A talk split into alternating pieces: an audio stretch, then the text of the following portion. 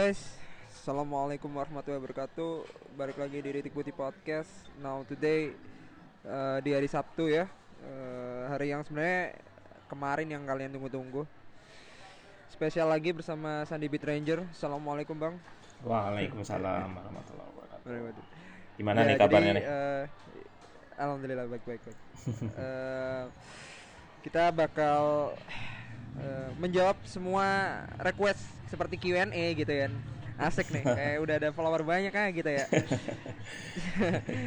Jadi uh, gue bantu lebih ke bantu Sunday Beat Ranger untuk menjelaskan secara uh, secara audio lah ya. Hmm, uh, iya iya. yang sejauh ini kan best best text doang gitu. Jadi eh, bahkan video juga gitu. Jadi ini mungkin Iya, secara audio dan ternyata hasil Q&A yang udah dibuka banyak MU gitu yang menurut gua kayaknya emang laku keras gitu Iya. di pasaran ya bar- Eh, bahas MU eh gitu. tapi yang yang baru-baru ini barusan ini Liverpool juga minta dibahas tuh. Oh, Oke oke oke. Oke. Iya, iya. Jadi boleh boleh ntar nanti bisa lanjut aja. Eh, Heeh. Mungkin abang nanti bisa nambahin eh, catatan yang mungkin Q&A yang belum gua tahu. Jadi bisa. Oh iya. Oke. Oke. Sep- Em, jadi mau ngasih info apa ya? Kemarin UCL draw, UEL draw, dan tiba-tiba transfer si Sanchez ternyata laku gitu ke Inter gitu bang. Iya, iya, dan iya. Chris Smalling ke AS Roma Iya, Bro. nggak tahu deh emang emang lagi MU emang perlu dibahas gitu kata gue Iya sih. Iya, itu. Tapi, Momennya pas sih kalau dengan pas banget emang momennya tapi kita di luar dari itu dulu gue juga pengen bahas WL tapi kayaknya nggak cocok untuk hari ini karena terlalu banyak gitu mungkin kalian juga bosen dengerin tapi ini full untuk MU ya buat kalian fans MU sama Liverpool Enggak enggak ya kita bisa. kita bahas yang lain juga lah biar enggak ini. Bahas- Ada bahas. nanti. Oke, oke. Ya, Oke. Gue langsung to the point aja ya di pertanyaan pertama nih nggak tahu ini dari siapa nggak perlu disebutin ya Mhm. ini MU ini yang jelek manajer atau taktik apa pemain waduh ini nih kalau dari Hah? gua sih ada eh, perpe- dua perspektif ya sebenarnya. ya Eh, yang jelek, yang jelek apa manajer atau pemain? taktik eh, Taktik manajer. manajer taktiknya atau pemainnya gitu bang Oh, iya. kira-kira ya. Hmm. Jadi kalau dari gua sih sebenarnya dua dua dua faktor ini saling berpengaruh gitu. Ah, Eh, gimana dengan manajer? Ini dari sisi manajer. Manajer gimana dari resource yang ada bikin taktik yang sesuai dengan kebutuhan pemain? Nah pem- benar. pemain juga harus eh, bisa me- menjalankan apa yang diberikan oleh manajer gitu. Nah ketika ketika ketika dua manajer nggak manajer mintanya A misalkan pelatihnya apa pemainnya nggak bisa nurutin A tapi mal B itu nggak itu Ah. yang itu yang nggak bikin ya bikin nggak nggak nggak sinkron antara antara manajer dan pelatih nah untuk case Iya, iya. case di M- MU ini sebenarnya kan mereka eh, waktu pertama kali datang Solskjaer itu kan eh, bagus gitu Eh, catat Iya, iya. runtutannya tuh bagus 11 Hmm. Menang lah ya Iya menang, yang gue tahu iya menang berapa Ah. kali beruntun itu lupa. Eh, yang jelas Iya. dari situ sebenarnya secara taktik artinya MU, M, eh, Solskjaer eh, oke oke dan gue lihat beberapa itu oke. Nah di sini juga gue mau eh, sedikit kasih pengetahuan sih pelatih itu ada dua tipenya. Satu pelatih yang proaktif dan satu pelatih yang reaktif gitu. oke Solskjaer ini termasuk pelatih yang reaktif. Reaktif ini dalam arti dia akan merubah sistemnya sesuai eh, bukan sesuai eh, tergantung lawan gitu. Tapi nggak nggak harus merubah gitu. Kadang pun mereka kadang pun Solskjaer nggak berubah. Pelatih pelatih reaktif pun nggak berubah gitu. Berbeda dengan Nah. pelatih yang proaktif gitu. Pelatih proaktif ini akan memainkan sistemnya eh, yang udah di set dari awal musim bahkan sebelum musim mulai itu itu dia sudah punya sistem sendiri. Nah ini contohnya Pep Guardiola, Pep Guardiola benar. Sari, Nuno Espirito Santo mungkin eh, Nuno Espirito Santo juga, Klopp Iya, juga ini pelatih yang proaktif. Eh, Solskjaer, terus Mauricio Pochettino itu lebih ke reaktif itu. Nah, tantangannya pelatih yang reaktif ini dia eh, harus misalkan nih punya plan yang utama A, tim plan A gitu. Plan B ketika berubah dari B itu harus harus se sebagus plan A. Itu itu yang susah untuk untuk untuk pelatih yang reaktif. Nah, ini kemarin musim lalu Pochettino eh, lumayan lumayan bagus ketika dia berubah jadi uh, 442 Diamond, jadi 433 itu dia dia Pochettino luma, uh, bagus kemarin musim lalu. Uh, sama juga Emery dengan 3 back terus bisa berubah 4 back 4 2 3 1 4 3 3 bahkan lawan Liverpool kemarin 4 3 1 2 area uh, Emery uh, reaktif. Uh, pelatih yang reaktif. Nah balik ke pertanyaan lagi. Jadi setiap game plan ini yang yang yang susah uh, mungkin buat pemain dijalankan karena game plan-nya berbeda-beda tiap per pertandingan. Dan kalau kalau analisisnya harusnya per, per match gitu kayak kemarin lawan Crystal Palace uh, di situ ada di situ kesalahan taktiknya sih uh, yang gue lihat kurangnya pem, kurang banyaknya pemain yang yang mengokupansi uh, ruang ruang di Crystal Palace terutama ruang antar lini gitu. Ruang antar lini itu kan di depan back sama di belakangnya uh, striker. Bukan, bukan. Di depan back dan di belakang pemain tengah. Itu namanya ruang antar lini gitu. Nah, oh, okay. itu tempatnya pemain nomor 10 gitu. Pemain nomor 10 siapa? Kemarin Lingard gitu. Nah, Lingard, Lingard. Nah, Lingard Lingard uh, memang dipasang untuk uh, untuk memberikan Uh, pada proses transisi nih ketika kalah Lingard tuh pressingnya bagus ya. Untuk pemain depan dia pressingnya bagus. Nah kenapa itu dia sering dipakai gitu? Tapi ketika menyerang Lingard ini nggak nggak punya kreativitas gitu. Kreativitas hmm. uh, yang memberikan uh, passing yang kreatif gitu. Yang yang harusnya di depan ada tapi dia passingnya ke samping atau ke mana itu itu namanya kreativitas banyak sih. Banyak yang namanya kreativitas. Nah ini minim kreativitas di sini kemarin itu. Uh, Oke. Okay. Apakah uh, perlu banyak belajar lagi masalah ya dua kali eh, match itu menggantikan pemain di menit 80 tuh gimana sih bang? Mungkin ada penjelasan ilmiahnya gitu hmm. sejauh ini yang um, sejauh ini kan tidak lumrah aja sejauh ini yang gue tahu kan ya 60 70 gitu. Iya benar. Tapi kenapa diulang lagi gitu? Kira-kira gimana? 80 itu termasuk telat gitu kalau memang dari ya. sisi ini saat itu itu telat gitu. Satu lagi yang nah. yang jadi sorotan gue itu di posisi Pogba. Pogba kan musim ini dia bermain lebih ke belakang beda dengan musim lalu. Dia 4-3-3 musim lalu itu Pogba di sebelah kiri dia. 4-3-3 sebelah kiri dan lebih naik gitu. Jadi ketika Pogba naik yang turun Matic sama Herrera dulu waktu itu. Nah sekarang Pogba di 2 DM pivot ini. Pogba ini kan pemain yang kreatif gitu ketika lawan orang lawan tim yang bertahan deep gitu. Pogba ini di ibaratnya di luar gitu di luar uh, ruang antar lini posisinya. Jadi buat apa kreatifnya di luar gitu? Itu itu yang jadi benar, benar. jadi masukan gue kenapa Pogba kemarin nggak didorong ke depan gitu? Bisa menggantiin Lingard atau mem atau nggak usah digantiin lah. Banyakin pemain yang masuk ke masuk ke ruang antar lini. Nah, kita contoh ini Manchester City setelah lawan MU itu City main lawan apa ya itu lupa gua. Uh, yang jelas yang jelas di situ ada ada perbedaan di sini. Uh, satu David Silva, ada David Silva. Di nah. terus ada Kevin De Bruyne. Kevin De Bruyne memang agak agak lebih keluar, tapi yang pemain yang ditaruh di ruang antar lini ini si David Silva. Kenapa? Ruang antar lini ini eh, sangat sempit sekali ya. Kita harus punya pemain yang bisa bisa punya dribble, punya kontrol bola, terus punya visi itu harus komplit yang di pemain yang di ruang antar lini. Karena ketika begitu dapat bola, pressingnya itu langsung dari belakang dan depan gitu, dan depan pemain. Hmm. Itu itu jika di, di, dibedakan dengan uh, Manchester City kemarin gitu. Sat, okay. Satu lagi uh, satu lagi yang gue lihat dari kemarin itu eh, ketika pemain udah dapat bola di ruang antar lini itu body body orientation atau yeah. body arah arah pemainnya itu membelakangi gawang Nah, gimana eh, eh, itu Rashford terutama, Rashford, Lingard juga. Jadi ketika nerima bola dia membelakangi gawang. Kalau teman-teman lihat kemarin video Pep yang sama Sterling itu, ingat gak video ada video Pep, Pep yang marahin, bukan marahin sih dia ngasih tahu Sterling agak was secara pokoknya di pinggir lapangan itu. Itu sebenarnya Pep ngasih tahu untuk nerima bola itu jangan membelakangi gawang. Itu. Bukan yang Aguero bukan ya?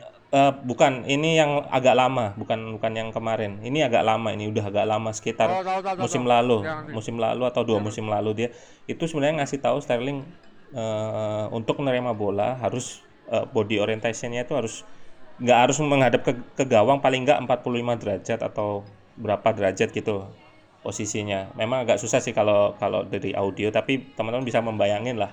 Iya, ya, bisa. Eh, Tahu tahu. Nah itu itu itu kesalahan di match kemarin gitu dari Rashford dan eh, Lingard. Jadi eh, yang kemarin ada momen ketika di menit berapa gitu Rashford di ruang antar lini itu sebenarnya kosong gitu. Dia tinggal balik badan, dia udah lawan back gitu. Tapi karena dia membelakangi gawang, nggak tahu dia dia kosong bolanya tuh di, di, di passing lagi ke belakang lagi sama Rashford itu sih. eh, Oh iya, yang itu itu salah satu. bayangin. Mhm. Itu salah satu kekurangan di match kemarin selain ya build up-nya kurang kurang berani kalau menurut gua sih. Iya, Hmm. iya. Iya. Ya, Dan mungkin eh, mungkin karena hashtag cry ya lagi-lagi ya lawan Crystal Palace Iya. ada faktor non teknis kayak emang Ya semua yang lawan Crystal Palace, jadi cry dong. iya emang emang kayak gitu biasanya oke mungkin bisa terjawab ya bisa ka- kalian simpulin sendiri sebenarnya be- semua faktor menurut gua juga eh, ya ya gimana gimana pun oleh Gunnar Solskjaer menurut gua masih perlu belajar aja Iya, gitu. benar, banyak benar. belajar banget karena karena kayaknya masih menurut menurut gua dari beberapa pertandingan terakhir dari MU eh, mengambil keputusannya mungkin kurang kurang tepat aja gitu. Iya, kalau dari tak dari taktik kayaknya udah udah bagus ya. Iya, iya. dari taktik ya. Dan mungkin untuk masalah pemain nggak perlu ditanya sih karena eh, mungkin sekarang udah beberapa yang berkurang ya tiga orang berkurang ke Italia semua itu kayaknya juga tanpa mereka pun masih masih masih bagus kok mungkin masih belum masih masih perlu butuh waktu panjang kok untuk menunggu bangkitnya Iya. jadi harap bersabar aja lah buat Permasalahannya hanya di kedalaman mungkin dengan berpindahnya banyak pemain tuh di kedalaman skuadnya jadi berkurang jadinya. Iya ya benar banget. Oke. Oke langsung next aja bang. Kira-kira MU ini dibingin kayak gimana sama Oleh? Beberapa pemain mulai didepak, tapi cuma tinggal pemain muda minim pengalaman. Wah ini, ini ini yang ini gua mau jawab dikit aja. Jadi gimana ya? Ya memang youth emang harus dikasih ka- harus dikasih jam terbang gitu. Iya. Karena emang menurut gua Rashford, Pogba, Hayes Lingard, eh, James juga terus ya banyak lah sebenarnya pemain-pemain muda malah menurut dari dari perspektif gua sih emang kayak harus pemain muda juga gitu ya bang atau mungkin ada yang lain Hmm. mau dibikin gimana sama Oli menurut abang gimana Nah, masalahnya beberapa followers sudah pernah ngasih tahu sih waktu itu siapa eh, MU itu butuh sporting director gitu. Eh, manajer memang tugasnya eh, lebih ke ini hampir semua hampir semua klub sekarang punya sporting di- director. gue tahu Liverpool terus Man City itu lebih tugasnya untuk yang ngejual-ngejual pemain itu itu membeli sama menjual itu eh, tugasnya ini gitu. Nah permasalahannya kan eh, di MU ini kita nggak ada gitu di MU ini nggak ada dan Iya. yang pegang kan Ed, Ed Woodward dan banyak orang yang bilang memang Ed Woodward bagusnya di ekonomi aja secara keuntungan secara ini Eh, mu- nggak perlu ngikut-ikutan itu. Masalahnya masalahnya mungkin di situ masalahnya mungkin di situ. Dan eh, ini nggak bisa dianalisis ya gue nggak bisa analisis detail pastinya apa. Tapi kalau opini gue sih masalahnya di situ. Masalahnya di nggak ada sporting director. Sporting director ini kan eh, yang punya visi ya visi atau misi klub ini mau dibawa ke mana gitu. Oke lah dulu nggak perlu. Misalkan ada Sir Alex Ferguson gitu. Sir, Sir Alex Ferguson udah tahu nih mau mau mau diapain sih MU ini apa mau eh, akademinya berapa persen atau eh, pem- beli pemainnya berapa persen seperti itu. Waktu awal Ferguson, datang, Sir Alex datang, memang dia eh, mau bikin akademi gitu, ngambil semua pemain dari akademi. Tapi setelah itu kan hampir bisa dibilang nggak ada, nggak ada pemain akademi lagi gitu, seperti itu. Jadi oke. Eh, hah? jadi untuk untuk Solskjaer ini eh, menurut menurut gua sih dia belum bisa untuk eh, hal itu gitu untuk untuk mengatasi transfer dan segala macam itu nggak nggak bisa dia sendiri gitu dan Ed Woodward juga nggak bisa karena dia bukan eh, Bidangnya ya aja. bukan bidangnya aja gitu karena itu tadi lah butuh kalau menurut gua sih butuh karena hampir semua klub tuh punya punya punya sendiri dia. Iya. Mm. Oke, ini juga menjawab ke pertanyaan nomor tiga ya.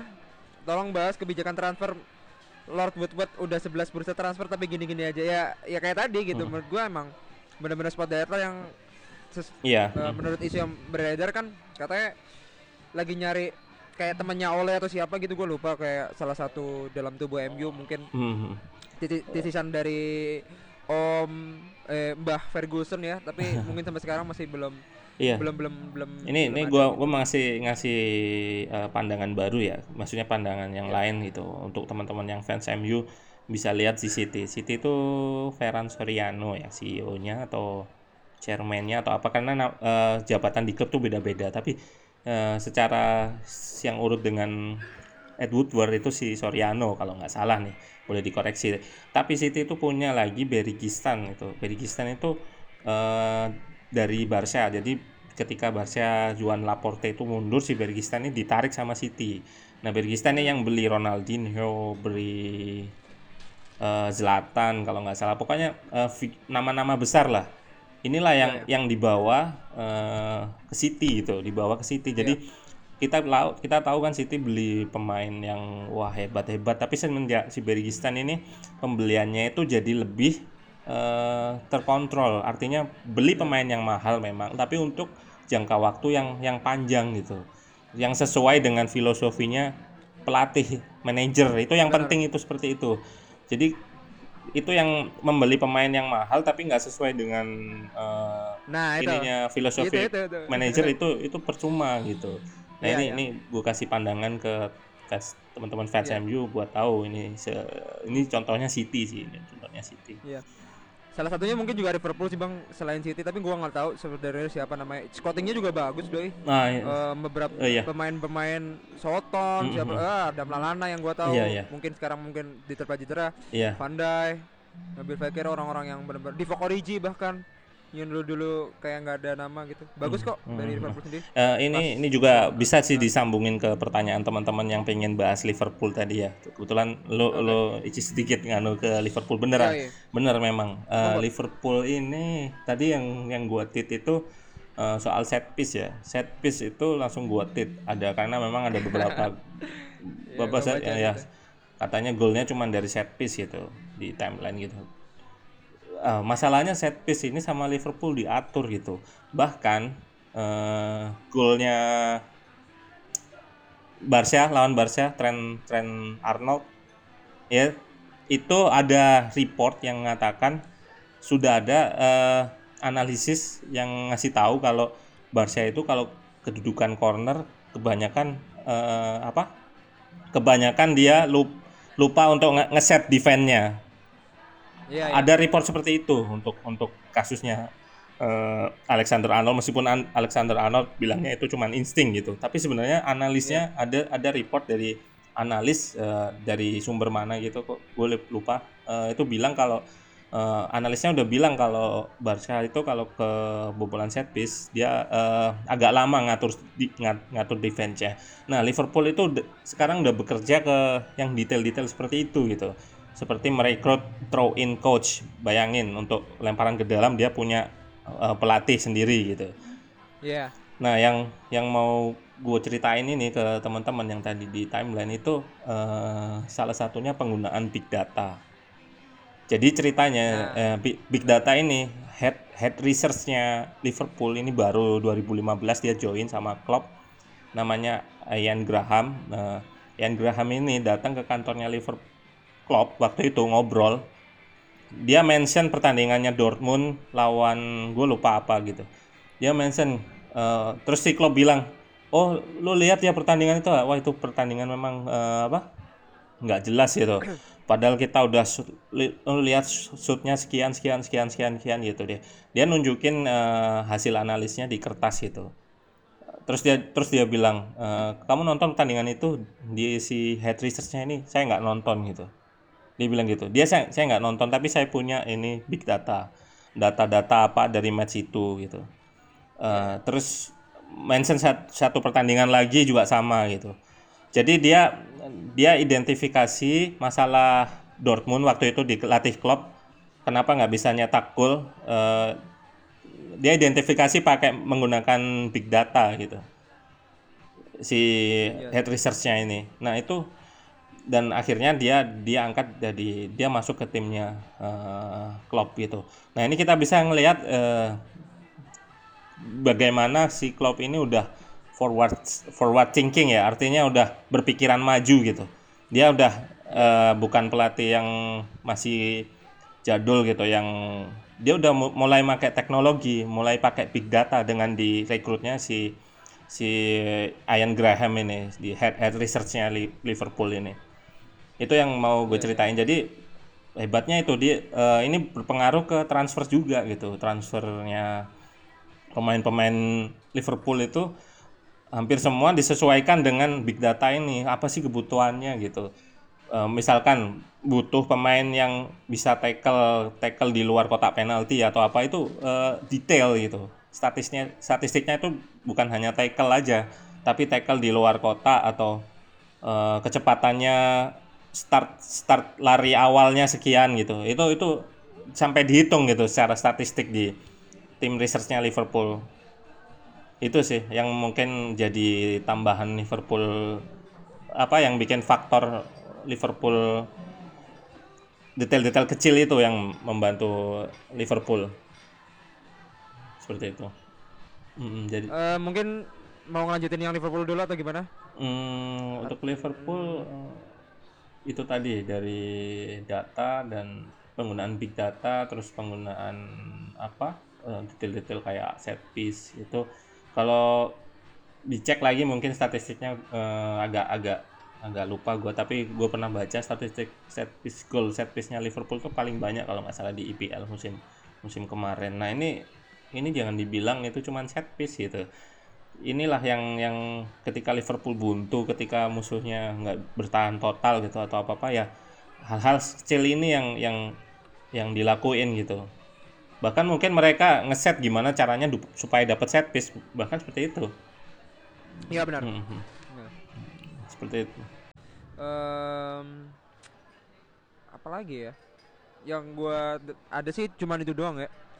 Uh, hmm. mungkin emang bener sih kayak Liverpool itu juga setahu gua bukan Liverpool sih lebih ke Manchester City ya um, Apa itu? ya lagi-lagi mungkin set set piece yang benar-benar kelihatan sih kata gue emang City sama Liverpool ya iya iya meskipun emang bukan karena tren Alexander Alexander Arnold yang memanfaatkan peluang itu mungkin dari benar kata abang tadi memang dari big data juga berdasarkan riset uh, pertandingan yang sebelumnya gitu bukan bukan hmm. hanya mengacu pada satu uh, satu big match gitu loh. Iya iya kayak gitu sih. Dan uh. dan ini juga juga ada info juga itu uh, gue nggak tahu sebelumnya ada atau enggak gitu. Dan kalau gua research uh, si MU itu baru dapat head analis gitu. Head analisnya itu baru direkrut. Entah sebelumnya udah hmm. ada atau atau gimana tapi yang jelas uh, kalau gue baca di forum-forum itu baru-baru direkrut gitu head analis jadi untuk hal-hal yang ibaratnya seperti ini yang di luar ini baru mereka baru aware gitu. Dan itu kalau nggak salah head, head analisnya Sam, Sam Pauli kalau nggak salah yang baru direkrut. Bisa di search nanti. Head oh, head, oh, head analisnya Sam Pauli yang diangkat dari head analis dari MU itu baru baru musim ini kok diangkat. Oh, oke. Okay. hmm. Sangat menarik sekali ya. Hmm. Jadi ya kalau udah ngomongin big data ya, memang 4.0 gimana gimana dalam sepak bola juga terkena gitu. Nggak nggak hanya eh, secara textbook atau secara filosofis yang mungkin membantu baik sekarang kan ada Opta, ada beberapa Squawka Football yang gua tahu, Hmm. mungkin beberapa data-data yang udah mereka secara akurat gitu. Iya, iya. Hah. Apalagi di mana ya? ya gue lihat sih emang kayak Squawka gitu.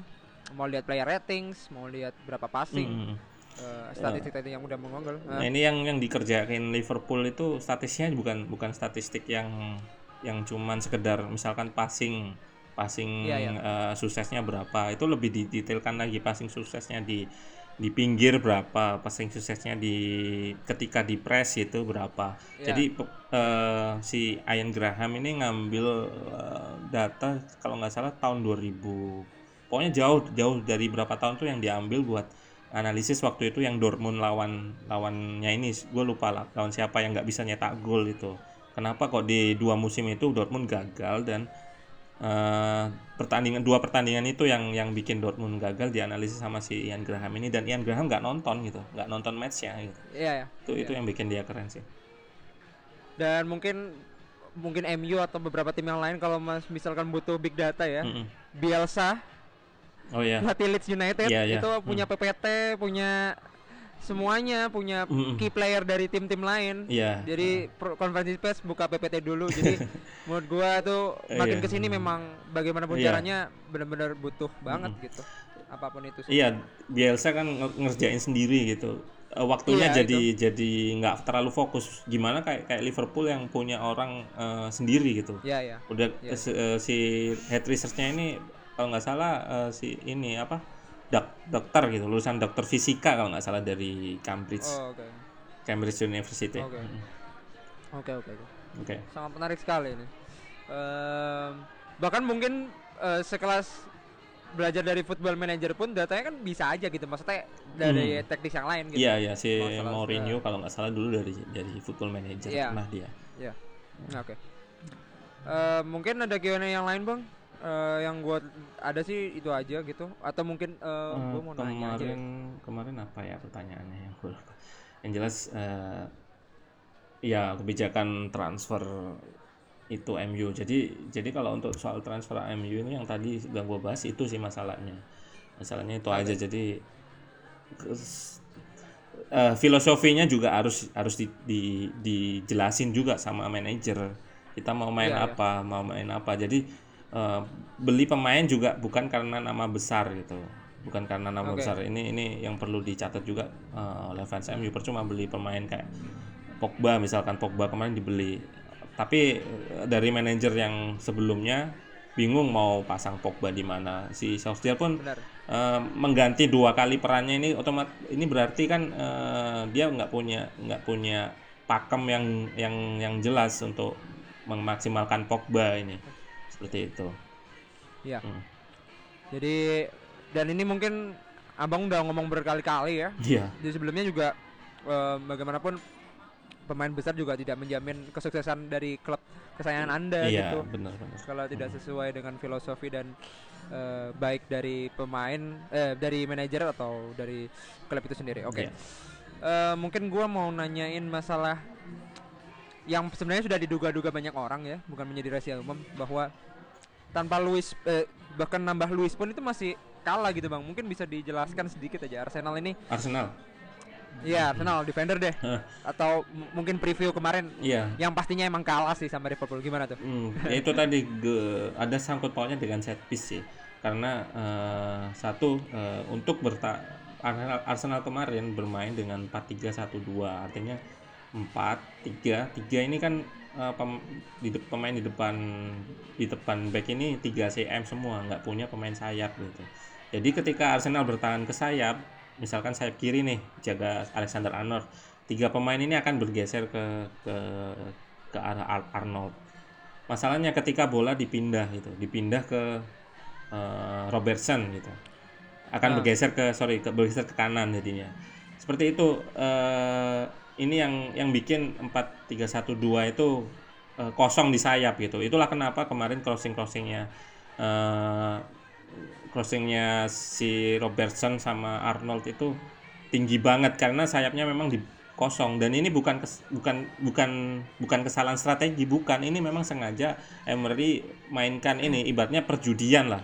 Ibaratnya dia berjudi berjudi. Aku aku pengen ngecilin eh, tadi yang dibilang ruang antar lini 43 4312 itu berarti 4 sama 3 itu ruangnya diperkecil diperkecil. Iya, iya. akibatnya Liverpool susah nyerang di di area itu. Itu memaksa pemain untuk menyerang ke sayap.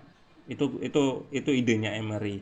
Untuk eh, kenapa harus bersayap? Biarlah biar kita ngelawan crossing gitu. Karena mungkin pertimbangannya Emery eh, pemain depannya Liverpool nggak nggak tinggi gitu dibanding di sini ada Luis gitu tapi Iya. ternyata kesalahannya kan eh, Arsenal sep- kayaknya sempat defend defend bagus banget itu eh, di satu babak pertama atau gimana itu tapi kesalahan-kesalahan kecil yang kayak Luis narik Luis narik itu kan jadi penalti gitu sebenarnya Iya. secara defending nggak bagus itu maksudnya bagus sih si, si Arsenal waktu itu tapi ya itu yang bikin dia ini kesalahan-kesalahan kecil seperti itu terus Liverpool bisa eh, kapitalisasi pel- apa peluang-peluang dari set piece dan segala macam itu yang itu yang nggak nggak nggak diantisipasi mungkin sama Emery Emery di waktu itu kayak habis dilewatin salah terus nggak balik kayak biasanya Luis kalau Mhm. dikolongin sama Suarez dulu kayak nggak mau malas Ah, balik jadi iya. emang kayak gitu Heeh.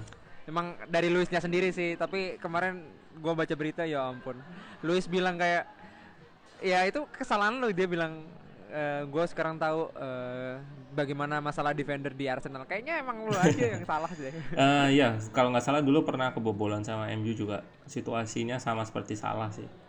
Ya, jadi eh, defend itu waktu defend kita mesti eh, aware gitu. Kita kan mau ini ibaratnya kita mau aware nih main zonal apa mau main langsung ambil seperti yang dilakukan Luis itu.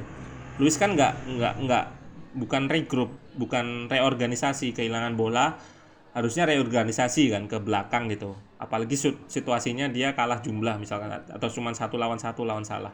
Jadi ketika satu lawan satu lawan salah apalagi itu di jauh dari zona zona kotak penalti ya habis lah karena jauh. Beda kalau misalkan Luis turun gitu.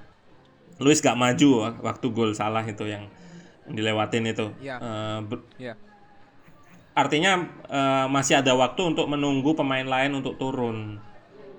Kalau dari ana- analisa golnya, analisis golnya si gol itu, gua rasa itu sih karena memang eh, salah keputusan Luis dalam mengambil mau reorganisasi atau mau step up untuk mengambil salah itu. Itu. oke Hmm.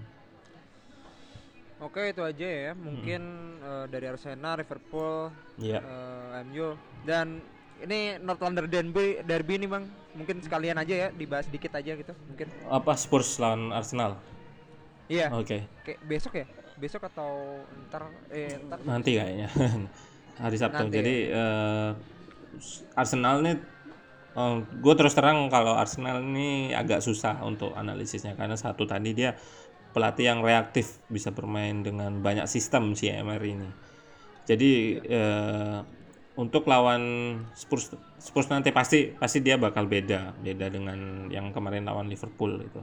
Terus kedatangan pemain pemain kemarin tuh sangat menjanjikan memang buat buat Arsenal. Eh, ada Ceballos ada PP bahkan PP kemarin eh, mengakhiri rekornya Van Dijk yang nggak dilewati selama per, 4, 50 pertandingan Eh, benar-benar terus kondisinya Spurs sendiri juga lagi nggak bagus karena kemarin habis kalah gitu. Kondisi situasinya hampir sama dengan MU eh, ketika harus lawan dengan harus main dengan musuh yang defensif defensif banget gitu.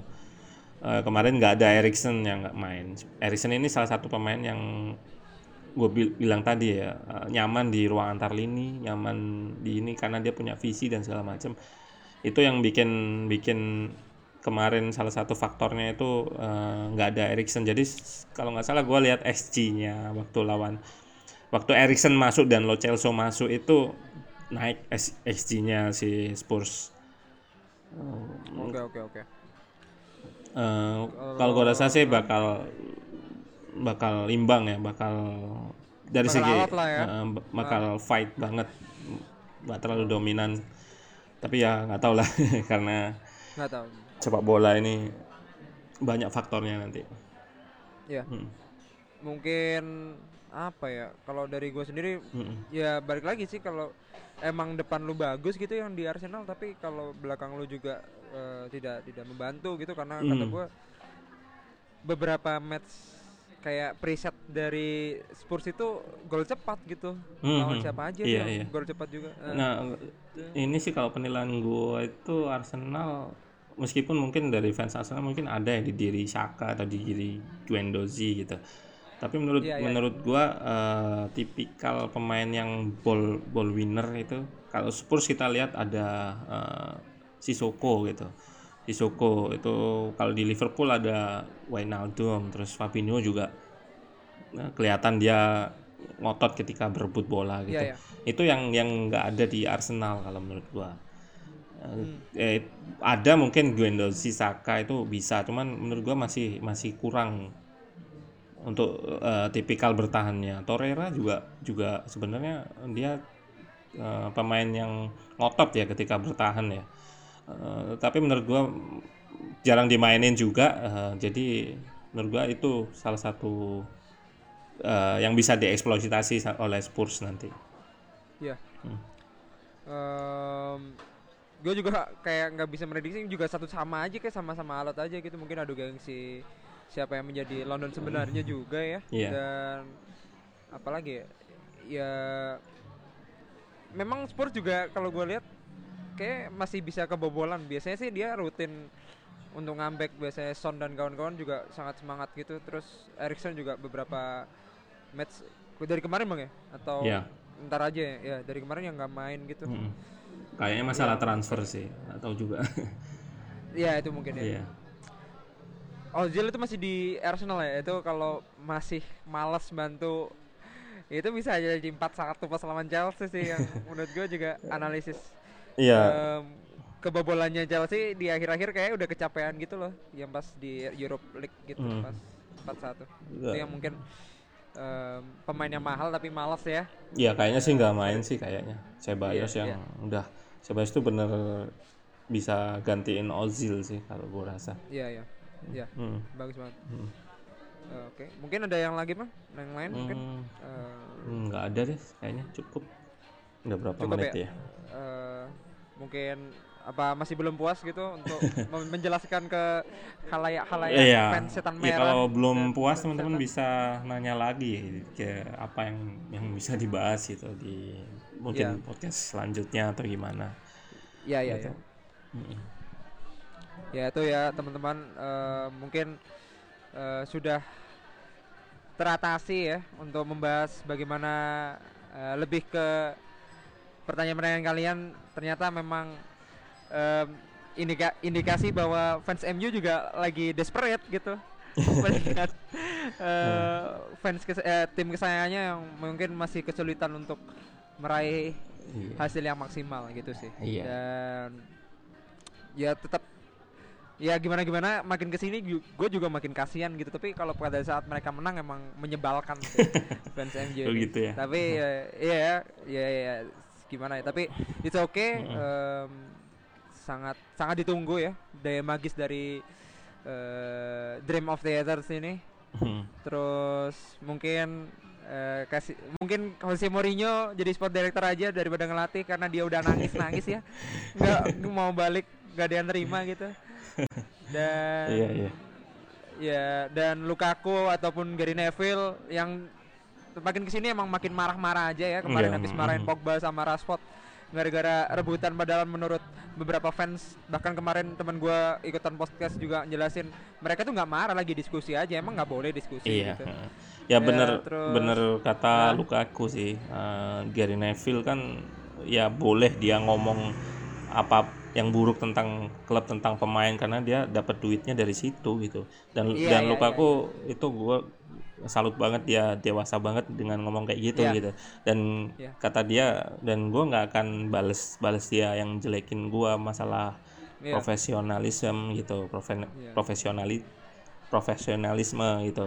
Dia dia nggak Iya. bakal bahas itu karena kalau dia ngejek-ngejek itu memang kerjaan dia gitu, duitnya dari situ Iya, gitu dan Lukaku kerennya itu dia dia nggak bales itu. Itu itu yang bikin Iya. dia keren. Yang seharusnya mungkin ya maaf maaf sorry to say sih kayak ya salah satu bagian dari tubuh MU gitu eh, mengkritisinya kurang kurang elegannya beda sama kayak Ferdinand ya mungkin ya. Ferdinand kalau kayak ngeritis ngeritis kayak lebih lebih lebih Iya. santun sih. Iya, iya. Karena Neville mungkin keburu marah aja sih bang kalau gue lihat dari Sky Sport biasanya di review-review terakhir match preview gitu. Iya iya sama sih Oh, ketika Solskjaer Solskjaer kan dia jadi pandit juga eh, sering ngomong yang mm, kayak gitulah nggak nggak nggak Iya. jelas lah untuk untuk Iya. untuk seorang apa ex ex MU gitu. Tapi kalau Iya.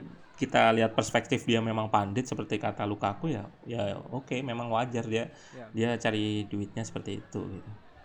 Dan Lukaku juga pernah nge-share terus dihapus kan yang dia adu cepat di MU Iya, pas akhirnya pindah ke PSG itu. Iya itu Itu itu, juga- yang mungkin disorotin sama Gary Neville yang soal masalah profesional masalah Iya. kurang profesional itu itu kan. Tapi kalau di wawancara yang sama BBC itu dia bilang kan dia kalau profesional aku profesional gitu. Karena eh, Mourinho bilang bahkan Solskjaer pun bilang profesional gitu. Kalau masalah fitness oke gitu. Dia dia terima kalau masalah fitness dia dia di di apa dikritik itu oke. Tapi kalau profesional dia nggak nggak terima. Tapi gue rasa sih memang dia posting itu juga ya itu sih nggak nggak profesional gitu. Tapi di postingan itu kalau gue sempet ngeliat ya itu Lukaku speednya speednya memang tinggi gitu. Iya, dan ini gue mau ngasih pembahasan sendiri buat Lukaku maksudnya eh, menurut SBR sendiri ya eh, pemain seperti Lukaku ini gimana? Dia itu sebenarnya masih muda gitu. Dan Iya. rekor golnya terus di timnas dan segala macam itu bagus gitu Eh, memang dia mungkin bikin eh, apa hal yang kesalahan yang konyol gitu clumsy. Misalkan kayak nginjek bola atau apa gitu. Tapi itu itu nggak nggak mendeskripsikan seluruh karir dia gitu. Dia masih 26 Iya, iya. tahun gitu. Terus eh, punya potensi masih panjang dan kalau kalau SBR bisa punya tim ya punya tim gitu. Pemain-pemain dengan tipikal kayak Lukaku gitu itu harus ada gitu itu yang kemarin di di MU juga nggak ada gitu terlepas memang musim lalu memang jelek dia bermain di posisi itu tapi Iya. ketika dia di eh, ketika bagus eh, dia itu cocok buat mengatasi situasi yang seperti MU kemarin gitu seperti Iya. di Chelsea ada Ciro ada Tammy Abraham itu itu Iya. pemain kayak gitu itu memang perlu gitu bahkan di Liverpool pun ada di Vogue Origi gitu kalau Iya, itu iya, plan iya. plan B plan B mereka di MU nggak ada Iya. Di MU kalau Iya, benar, nggak ada pemain yang seperti itu gitu itu. Iya. itu yang jadi masalah sih. Bahkan di Spurs dulu ada Fernando Llorente kan? Lorente, benar, benar bang, benar banget bang. Kayak emang ya second optional dan emang pasti but, memang kayak butuh banget gitu kayak. eh, iya butuh gitu. yang- karena gini eh, pemain-pemain di MU yang gitu. depan sekarang ini punya kecepatan gitu. Kecepatan ini artinya kan oke lah kalau lu lari dari tengah gitu. Lari dari tengah bisa adu balap gitu tapi kalau musuhnya bertahan sampai kotak penalti apa yang mau kamu lu balapin gitu apa yang iya, balapan di mana gitu ruangnya kan kecil gitu nah inilah butuh pemain yang seperti kayak Lukaku, Ciro, Tam- Tammy Abraham terus bahkan sekarang ada si pemain Norwich itu Timo Pukki gitu yang sangat Iya. eh, Barnes, Ashley Barnes itu kan tipikalnya mirip-mirip semua. It- Iya. Itu MU yang nggak ada. Iya. Mm. Kalau emang Neville marah karena soal profesionalisme ya tolong itu influencer MU dimarahin juga hasil Lingard gitu. Ya itu benar Jangan- sekali. ya jangan Lukaku doang ataupun Sanchez doang. Iya, Karena iya. menurut gue juga dua orang itu butuh butuh tempat yang nyaman gitu. Alhamdulillah sih Conte memberikan ruang yang bagus Iya, gitu. Kata iya. gue kayak Ini harapan gue juga Yes. kon- eh, Lukaku bagus di Inter sih harapan. ya ya ya. Hmm. Dan mungkin Sanchez eh, bahas di next aja ya. Kalau Oke. tiba-tiba gue lihat tengah hari gitu, tengah malam lah. Kenapa official dong Inter Milan? Udah gitu gajinya masih ditanggung MU 3 per 4. lah ya itu ya Allah itu lah. Dan mungkin Smalling juga pindah ke Roma lah ya udahlah. Iya, itu iya. karena memang eh, MU masih dianggap eh, lahan bisnis dikapitalisasi oleh media-media. Jadi kita Iya, tidak perlu ragu buat fans MU juga perlu Termasuk kita kan, kita bahas MU bukan buat untuk Ya ya itu, itu. Karena kita kita ke bawah arus aja gitu bang. Oke. oke. ya. Oke oke itu aja guys. Iya. Em, sangat sangat menarik sekali sih kalau menurut gue Mm-mm. dan kebetulan gue juga di luar ya mencoba Nah, mic, mic mic ini eh, iklan dikit lah. Ini mic mic kayaknya bisa meredam Mhm, eh, Iya. keramaian yang ada di sekitar gua Semoga ya, semoga ya karena di tempat gua masuk nih suaranya agak Iya, berisik. sorry sorry bang. Iya, iya. Iya sorry. Iya, sama. Oke, em, oke itu aja bang. Eh, sukses selalu buat Sandin Beauty Ranger. Oke. Dan bisa menjawab jawab Sama-sama. Pertanyaan pertanyaan yang lain. Oke. Eh, itu aja sih guys. Eh, thank you udah dengerin podcast hingga ke episode ke-20 ya nih ya. Oh, udah 20 ya. Eh, Oke. ah, gua tetap eh, setia untuk Semoga dengerin tetap kalian, konsisten eh. titik bola. Amin amin amin. Oke, mantap Bang. Ya. Karena kesusahan ini juga tidak terlepas dari Sandin Beauty Ranger. Waduh, menjilat ya. Baru dua kali kita, baru tiga kali Iya. ya kita. Iya, tiga kali. Oke. Iya. Oke, thank you Bang. Eh, dan buat yang lain Oke. eh, mungkin kalau kalian ikut submit boleh aja gabung ke kita, tinggal lo mention aja dari Bang SBR juga bisa, dari kita langsung udah bisa dan Ya. follow Sunday Beat Ranger di Twitter sekali lagi dan baca-baca artikelnya. Eh, sangat sangat ringan gitu kata gua sekali lagi gua tetap Hmm. menjilat Sunday Beat Ranger ya karena karena kalau apa ya pandit yang eh, sangat ringan untuk dibahas Iya. bahkan sampai bikin video pun gitu Ya semoga audionya Kayak- juga bisa dimengerti juga ya secara bahas taktik Iya, iya. lewat ya lewat lisan tadi. kayak kayak bielsanya Indo gitu Waduh. dikerjakan Wah, sendiri terlalu terlalu jauh. sudah jauh-jauh ya oke thank Oke, you oke. semuanya dan see you next time Oh, iya, iya. di episode selanjutnya Oke. wassalamualaikum warahmatullahi wabarakatuh Waalaikumsalam warahmatullahi wabarakatuh.